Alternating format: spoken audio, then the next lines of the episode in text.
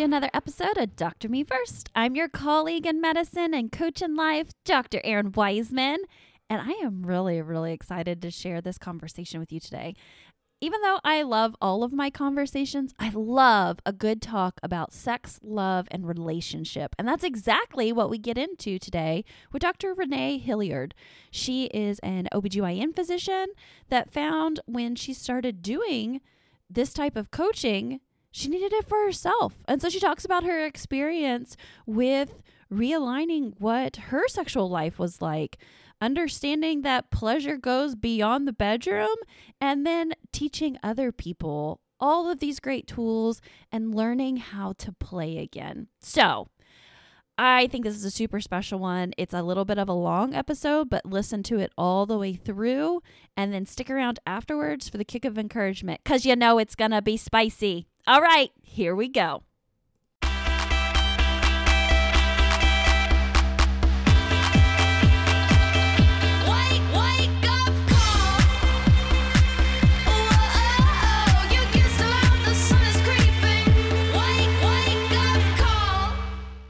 Welcome to the podcast, Doctor Renee Hilliard.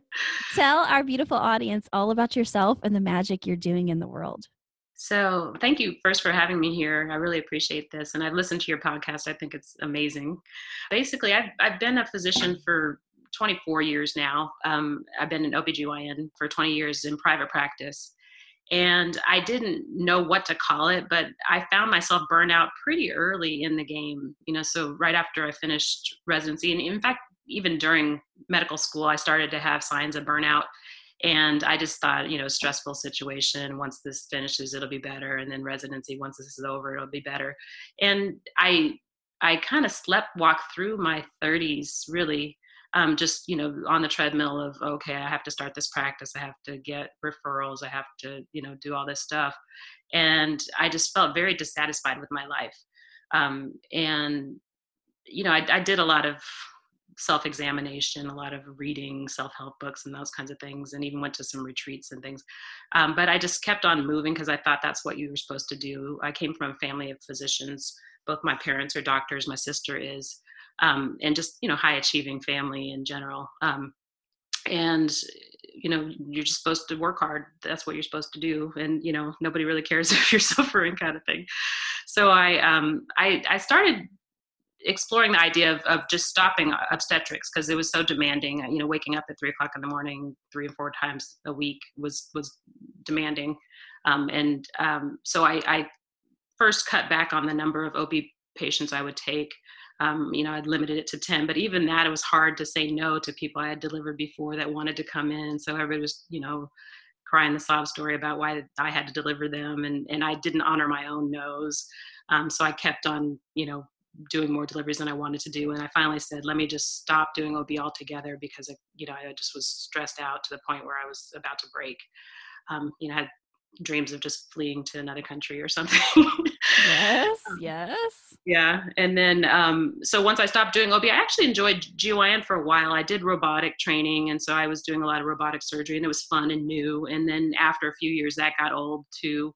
And I just realized that, that I just was in something I didn't really necessarily want to be in. It was just, it, it was something that, that seemed right for me because I was smart and I was good at science and math. And, you know, I, I'm a do-gooder and I, I can follow all the rules. And so I did for a long time, but I wasn't very satisfied in my life. And my social life was mainly people that I worked with, um, but I didn't have much of a social life outside of that just because I didn't have time to. And and I kind of missed my window for having kids and I wasn't married. And um, and I just looked at the, in the mirror one day and I was like, this is your life, you know, this is your only life. And at some point, you know, you're going to be real lonely and, you know, what are you doing this for? Who are you doing it for? So I started doing a lot of um, spiritual um, exploration. Not, I'm not a religious person, but I just started going to retreats and seminars just around kind of new age um, spirituality. Um, and I got a lot of answers about my own life and my own path through that, through that whole dive into the rabbit hole. I came up upon um, some training uh, for sex, love, and relationship coaching. And at first I thought it would be something I would just add to my G Y N practice, where um, I had a lot of patients that were struggling with the relationship, struggling with sexuality. You know, I had a lot of patients that have never had an orgasm or rarely do, or they're in sexless relationships and, and or, you know, having a lot of trouble after menopause, those kinds of things. So I thought this would be a, a nice adjunct to what I was offering as a gynecologist, but I realized that through the training program, this was something that, that I had never really looked at for myself. Um, mm. That, you know, we're kind of given that message as, as smart women that you can either be smart or you can be sexy, but you can't be both together. And, you know, we talk about other people's sexuality, but not our own. And, and I never really had given myself permission to live as free of a sexual life as I wanted to. And I'm, I'm, you know, pretty mainstream as far as the way that I practice my sexuality. I'm, I'm monogamous. I just got married. Just allowing myself the ability to surrender and, and, you know, just not have so much shame and guilt and all these other things around sexuality that I didn't even know I had, I had uh, adopted as a, you know, living in this culture, we just all do, I think, um, yeah. to some degree, but um, I didn't realize how much it impacted my life and my sexuality until I started unwinding some of the beliefs that, that were taught Uh, about sexuality. And then once I started coaching other people, I saw how much it would change their lives. And I realized that that was really my calling, to help people kind of unwind all that conditioning. So. Yeah, you found your thing. Yeah. And isn't yeah. it amazing? Like, you have to go through it yourself. Exactly. To help other people with the thing. Right. Yeah. And the, the, the coaching certi- certification I went through was really genius in that the first five months was really us going through it ourselves, like, you know, practicing on each other and like unwinding some of the conditioning that we had adopted. And I didn't even realize how heavy that stuff is.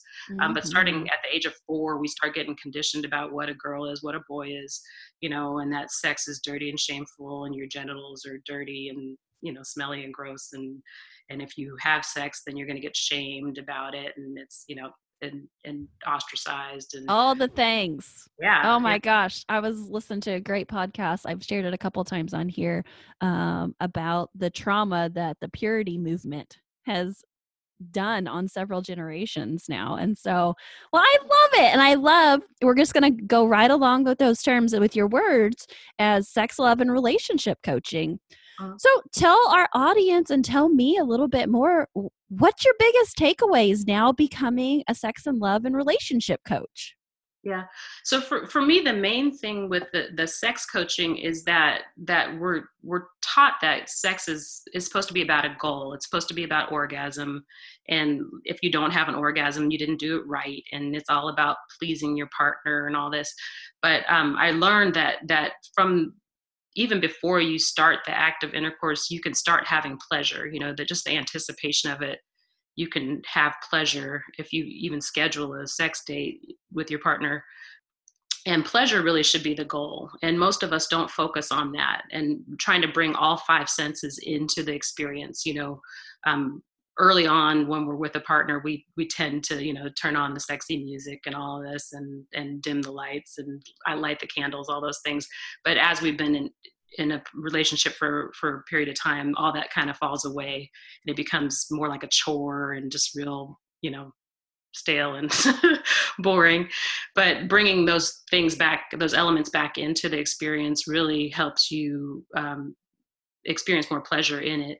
Um, and um, I teach people to bring those, those elements back into it. And a lot of people fear this, you know, scheduled sex dates, you know, they, they don't have sex as much as they want to and they have busy lives, but, and they're like, oh, that just takes all the fun out of it to, to schedule a sex date. But it actually can kind of turn up, turn up your anticipation and, and, and excitement and your, and your uh, creativity. You know, if you're looking forward to a sex date, then you think about all the things that you can bring into it. And, you know, you can make a nice, sexy playlist and, and get the room ready for it and that kind of thing. And so you can, you can actually make that sexier than it sounds. Yeah. And I know when I was working with my coach back in two thousand eighteen, one of her questions is, Aaron, do you have pleasure in your life?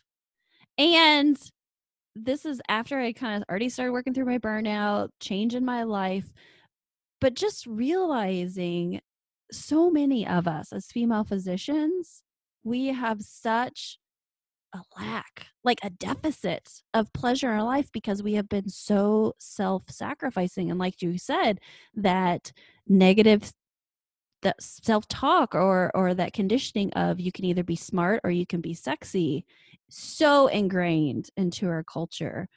Tell us a little bit more how pleasure can extend just beyond the act of sex. Yeah.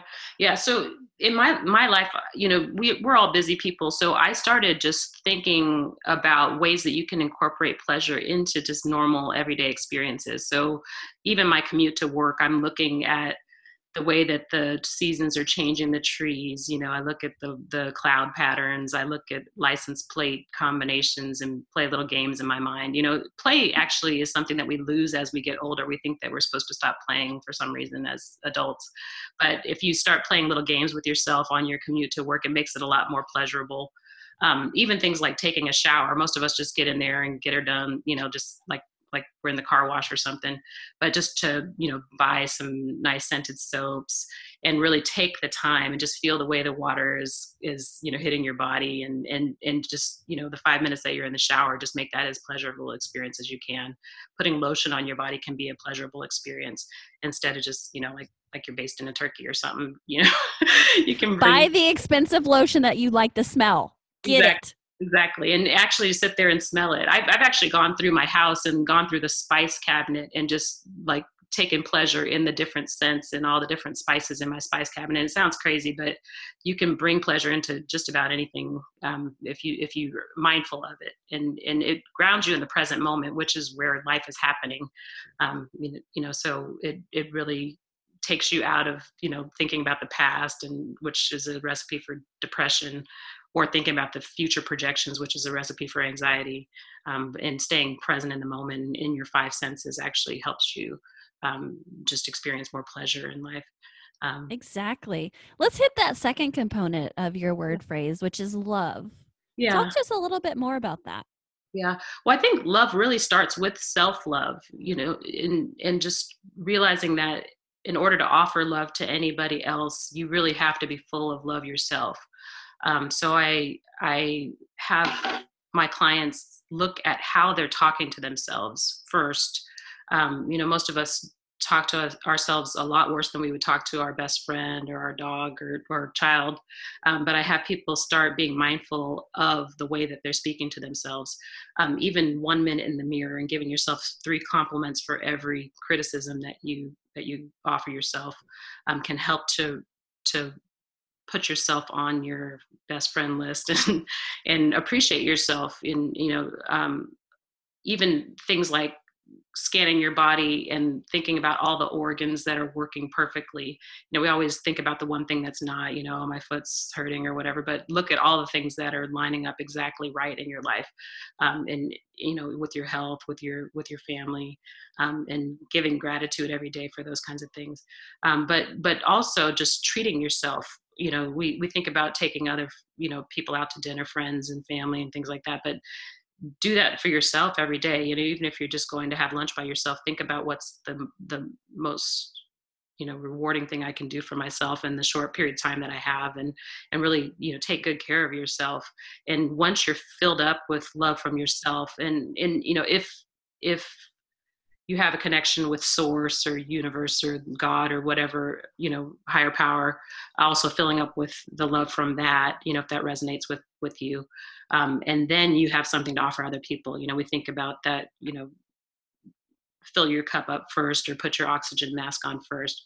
Um, and that's, that's what self-love is to me, is just filling yourself up so that you have something to offer other people, instead of, you know, depleting your tank to the point where you, you know, you can barely even function anymore. So, um, and then the other piece of that is, is act in loving ways towards your loved ones. You know, a lot of times we are so stressed and burnt out at work that we come home and we take everything out on our loved ones.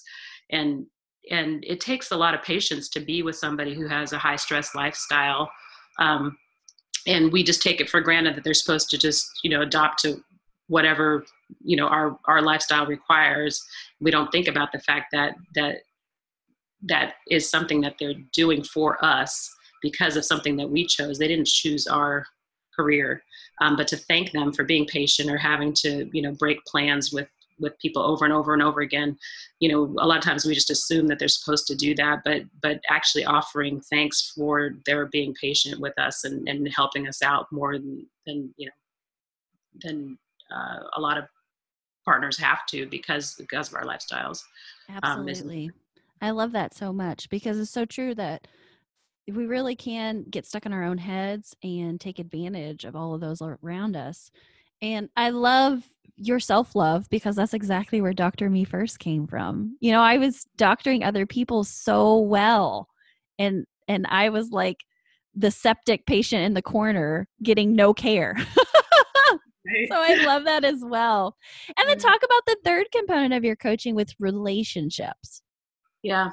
Yeah. Well, one thing that I, I realized going through my training is that, that we get almost no information on how to relate to other people. Like there's no class in high school on how to relate to people, but that's one of the things that, that determines how meaningful your life is going to be. Your, your close interpersonal relationships with people, from friends to family to, to, you know, intimate partners.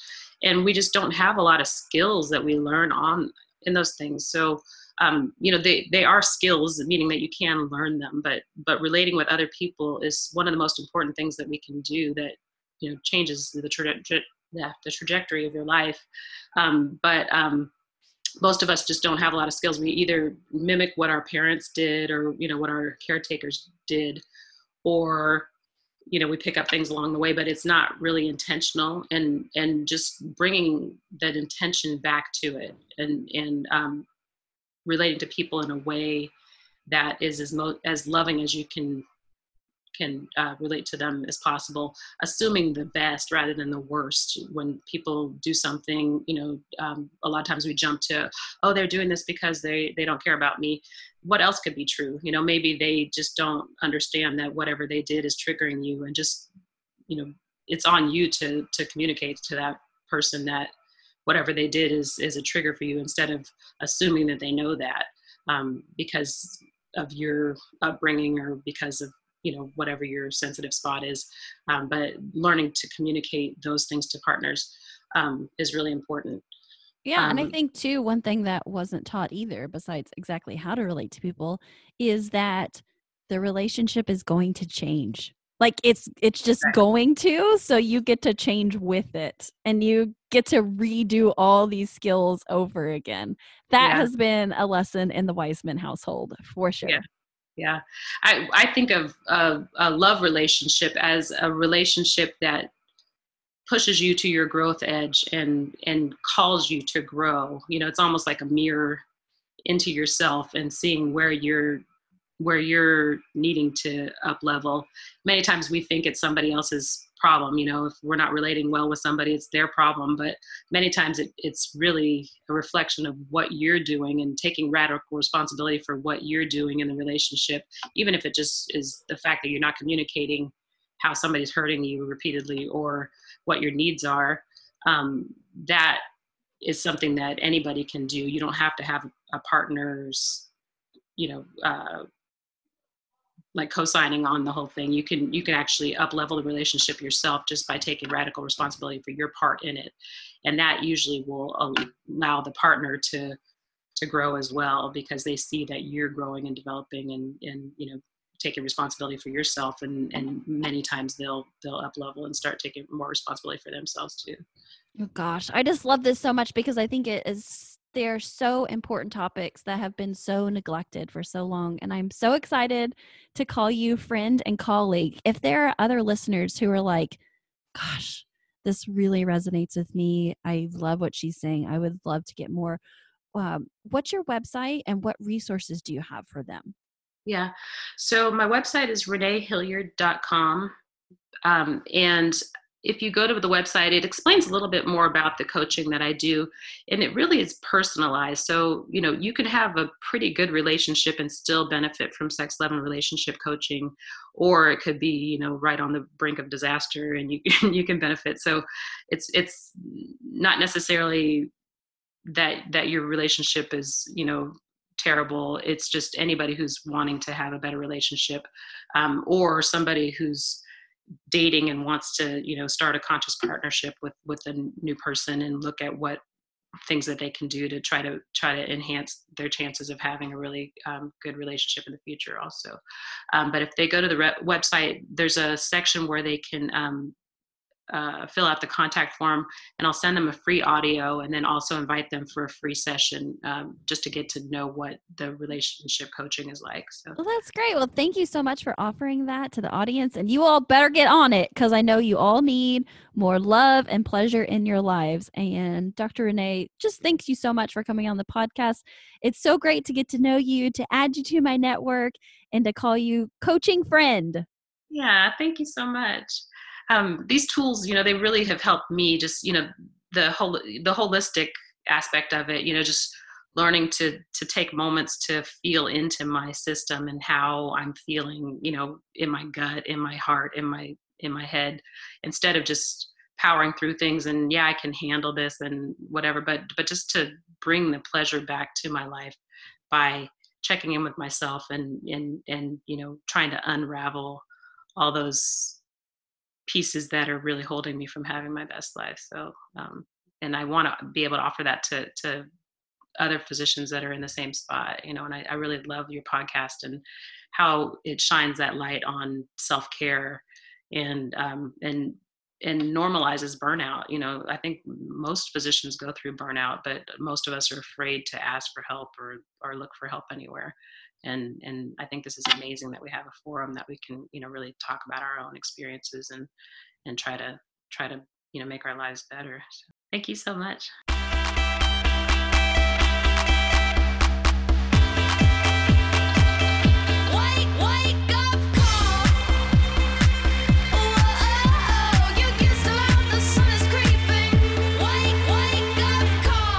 Thank you so much, Doctor Renee Hilliard, for coming on and sharing about your new line of work in sexual medicine, really.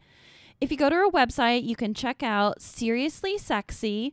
That is her coaching program. I've already looked it all over. I think it's amazing. I think that we probably need to do an episode of Married with an Alpha Female and have Renee come be our mediator, or at least help us tune up our relationship, because I mean, I'll be perfectly transparent. There's always work to be done, right? And so I think Renee is going to be a great resource for myself, but also for everyone else who's listening out there in podcasting world. So go check out her website. The link is in the show notes. Sign in for the contact information, and she will send you that free audio, and you get a free call with her. I mean, it's a win-win situation no matter how you split it. And with the kick of encouragement today, I just want to echo so many things that we talked about in this conversation. Like, you can have pleasure. You don't have to do anything to quote unquote deserve it. Just in your life, you can have pleasure. It doesn't have to be sexual pleasure all the time. Maybe it's like me in two thousand eighteen. I bought a candle legitimately that cost seventy-five dollars. I couldn't believe I was spending that much on a candle, but honest to God, it is the best smelling candle ever. Everyone in my family loves it when I burn it. It's huge. I mean, it's like a ginormous candle. I mean, seventy-five dollars worth of candle. It better be fucking huge. Anyway, it's lasted for so many months and we love it. We love when I get to light it, keeping the children out of the fire, of course, and get to experience it. You know, other things that I recently have found pleasure with was on a hike recently, and just I got this overwhelming sense of just awe and just stood there in the middle of nature at eight o'clock in the morning. It was like, wow, wow, this is an amazing experience. I'm so glad that I'm in this place in this moment. So I encourage you, just remember in all of your experiences, you're moving through the day, it's not always about completion as the goal or perfection as the goal. What if you made pleasure as the goal, of the experience of the moment as the goal? I know it's made a huge shift in my life. I know that I've really, since focusing on experiential ness, I guess you could say, of the moment, rather than always like pushing forward to the next thing, to the next milestone, that I've really come to a place of enoughness. I was just journaling about this the other day and, and talking with a friend as well, when I said, I never realized what the feeling was of enough. And and I kind of related it back to like food. Like when you're not paying attention and you're just eating and shoving it down the hallway as you're running to like the next patient room, you never get to experience what like enoughness and satiety ever actually feels like. And I finally feel like for the first time in my life, I can say we have enough. I have enough. And just sitting in that has been really, really weird. I'm not going to lie. Like I have goals, how I want to achieve, but that's not like the main M O anymore. It's just realizing that life is happening now. My children are growing up now. I'm practicing medicine this way now and just sitting in that and, and, and enjoying it. That satiety, I guess, in life. So that's what I hope for you, friend, is that you can find your measure of enoughness.